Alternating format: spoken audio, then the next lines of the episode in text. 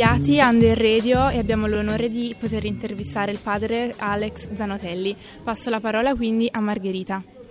Allora, secondo lei perché è importante questo evento a Napoli? È importante per tante ragioni. Prima di tutto perché nonostante la nomea che Napoli ha di essere una città tollerante, non lo è. Io stavo scrivendo, sto scrivendo una lettera con tutta una serie di episodi molto gravi che sono successi in questo periodo proprio di razzismo.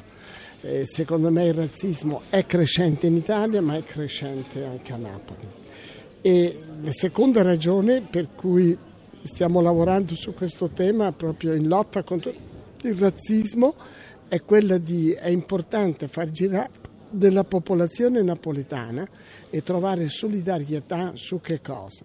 Su questo concetto dello ius soli, cioè che i ragazzi, quando i ragazzi nati da genitori stranieri, immigrati, nascono in Italia, arrivano a 18 anni e non hanno la cittadinanza.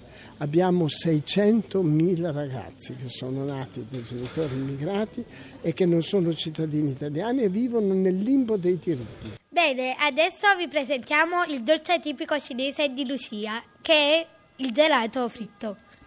Gli ingredienti di questo dolce sono 5 o 6 palline di medie dimensioni del gelato del vostro gusto preferito, un uovo, 180 g di farina, 120 g di pane grattugiato, 20 g di zucchero a velo, un cucchiaio di fecola di patate, acqua quanto basta.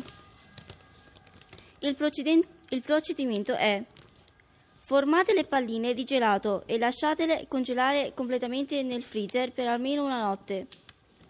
Preparate una pastella piuttosto densa con l'uovo, la farina, lo zucchero a velo, la fecola e l'acqua quanto basta. Quindi immergete le palline di gelato. Passate le palline di gelato con la pastella nel pangrattato e compattare. Riponete in freezer per qualche giorno in modo da far congelare bene tutto. Preparate la friggitrice o la padella per la frittura con l'olio di semi o adatto per friggere. Io tendenzialmente preferisco usare l'olio di arachidi che è meno pesante. Estraete le palline dal freezer solo un attimo prima di friggerle, quindi immergetele nell'olio bollente finché non saranno dorate. Infine, servite col cioccolato, caramello o zucchero a velo. Piace a te mangiare nei ristoranti, pub stranieri? Se sì, cosa ti piace mangiare e se no perché? Sì, uh, mi piace mangiare, però preferisco mangiare i cibi fatti in casa. Eh, come mai ti piacciono i cibi fatti in casa e non quelli stranieri? Perché i cibi stranieri non sappiamo quasi mai cosa ci mettono dentro, oppure non sappiamo come vengono cucinati, tutte cose così. Eh, senti Marco, tu preferisci allora la, il cibo italiano, come ci stai facendo capire? Sì, sì. E come mai? Perché è cucinato diversamente, con ingredienti diversi. Ma hai qualcosa contro le cucine straniere o le culture straniere? No, no. E allora perché fai questa differenza di, tra cibi stranieri e cibi italiani? Eh no, solo perché preferisco più gli ingredienti italiani e cibi italiani rispetto ad uh, ingredienti e cibi diversi.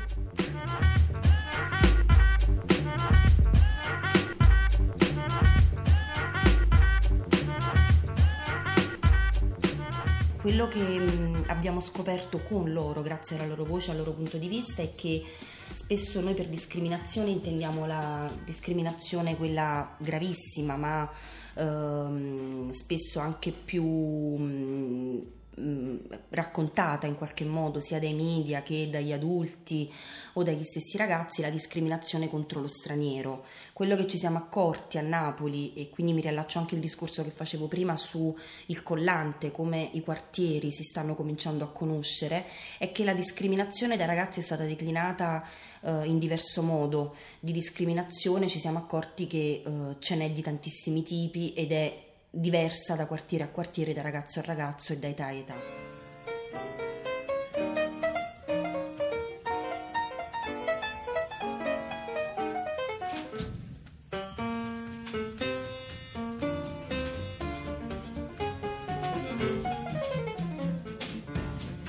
Ciao amici di Ender Radio, sono Mario, studente di una scuola di Napoli, Striano Giordani. Uh, il programma del giorno si chiama F- Fair Play. In questa occasione intervistiamo Emanuele, un ragazzo di questa scuola che gioca in una squadra di calcio a livello di promozione. Emanuele, come hai iniziato la tua carriera? Eh, buongiorno, sono Emanuele. Eh, la mia carriera è iniziata quando avevo 6 anni e ho iniziato a giocare in una scuola calcio di Pianura dove ho trascorso più di 6 uh, anni. Uh, poi ho cambiato società, andando a giocare una società di Serie D facendo un settore agonistico. E poi da lì uh, sono ritornato a, nella scuola calcio a Pianura facendo gli ultimi due anni e poi uh, quest'anno ho avuto l'occasione di entrare a far parte di una squadra di promozione. Eh, quindi come sono le partite in promozione? Eh, rispetto a quelle che eh, disputavo prima negli anni precedenti sono molto più difficili perché gente, eh, c'è gente che ha, ha, esperienza ed è molto grande, chi ha 30 anni e chi, ha, chi ne ha anche di più. Ti è mai capitato un episodio in cui hai visto discriminazione in campo, razzismo, magari anche episodi di fair play?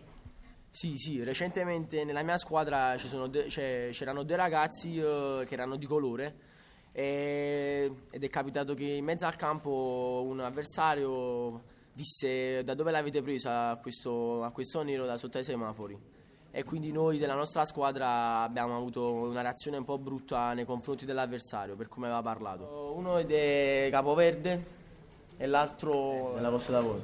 Per te cosa è cambiato dall'anno scorso a quest'anno? Eh, sono cambiate molte cose perché uh, diciamo che è iniziato a vedere un po' come il calcio vero, anche se è, è brutto rispetto a quello che, che, che, era recentemente. Prima magari nella scuola calcio è tutto un po' più facile, mentre ora è più difficile per uh, vari motivi. Cioè, uh, che nella, nella, mia società, per esempio, difficilmente nelle società come le nostre non pagano e non, non hanno dei stipendi, non possono andare avanti. Gente che ha 30 anni eccetera anche. Ti parlo, diciamo, da tifoso, no? Faresti un coro contro un ragazzo di colore? No, non, eh, sono cose che non, eh, non si fanno, non, eh, non c'entrano proprio nel mondo del calcio. E un'ultima domanda, cosa faresti davanti a un episodio di razzismo contro un tuo compagno, contro un mister, contro la propria squadra, dei tifosi che andano in trasferta. E magari cercherei di, non, cioè, di, far, di far capire a proprio chi lo sta facendo questo gesto che non si devono fare, perché non, non sono cose che ecco, appunto riguardano che rientrano nel mondo del calcio, perché sono cose che né nel calcio né nella propria e né nella vita normale non si, non si, fanno perché nessuno, siamo tutti quanti uguali, nessuno è diverso dagli altri. Andammo a, a Monte di Procida dove lì c'erano più di 300, eh, di, 300 tifosi.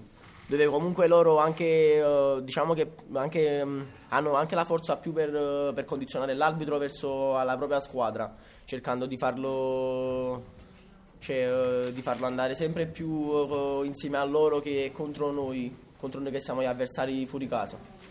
E quindi è sempre un po' più difficile giocare sotto i propri i tifosi della, della squadra in cui tu, tu vai a giocare. Diciamo insultavano molto noi ragazzi, anche che eravamo, ci sono, ci siamo, nella squadra mia sono anche ragazzi molto giovani, quindi comunque se loro insultavano a noi era più difficile giocare, perché venivamo un po' cioè, intimoriti eccetera. Quindi a tuo modo di vedere anche questa è una forma di discriminazione? Sì perché comunque loro come, come rispettano i propri, uh, i propri, calciatori devono rispettare anche noi che siamo avversari.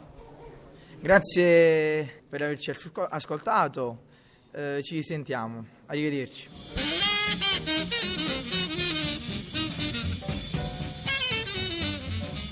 I primi risultati che stiamo avendo in termini di condivisione con i docenti, che sono un anello fondamentale di questo progetto e grazie ai quali devo dire che molto del lavoro che facciamo non avrebbe alcun risultato, è che i ragazzi stanno migliorando tantissimo in termini di espressione orale, di capacità di argomentare, non solo in termini proprio di italiano, grammaticali, ma anche proprio di contenuti. I ragazzi si abituano e si esercitano proprio ad avere, ad avere un a non aver paura di parlare.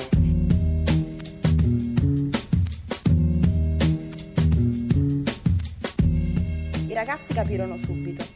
Ora sapevano che tirare a sé le stelle non era un obiettivo, ma un mezzo. Tirare giù le stelle una per volta, accordarle tra loro, farle cadere con un tempo ritmato e cadenzato, aspettare i tempi giusti ed ascoltarne bene il suono. Tirar giù più stelle possibile non per gioco, ma per stimolo. Difendere il diritto di chiamare a sé le stelle. Sperimentare modi diversi per farle cadere e poi agire. Avere la libertà di cambiare idea stella dopo stella.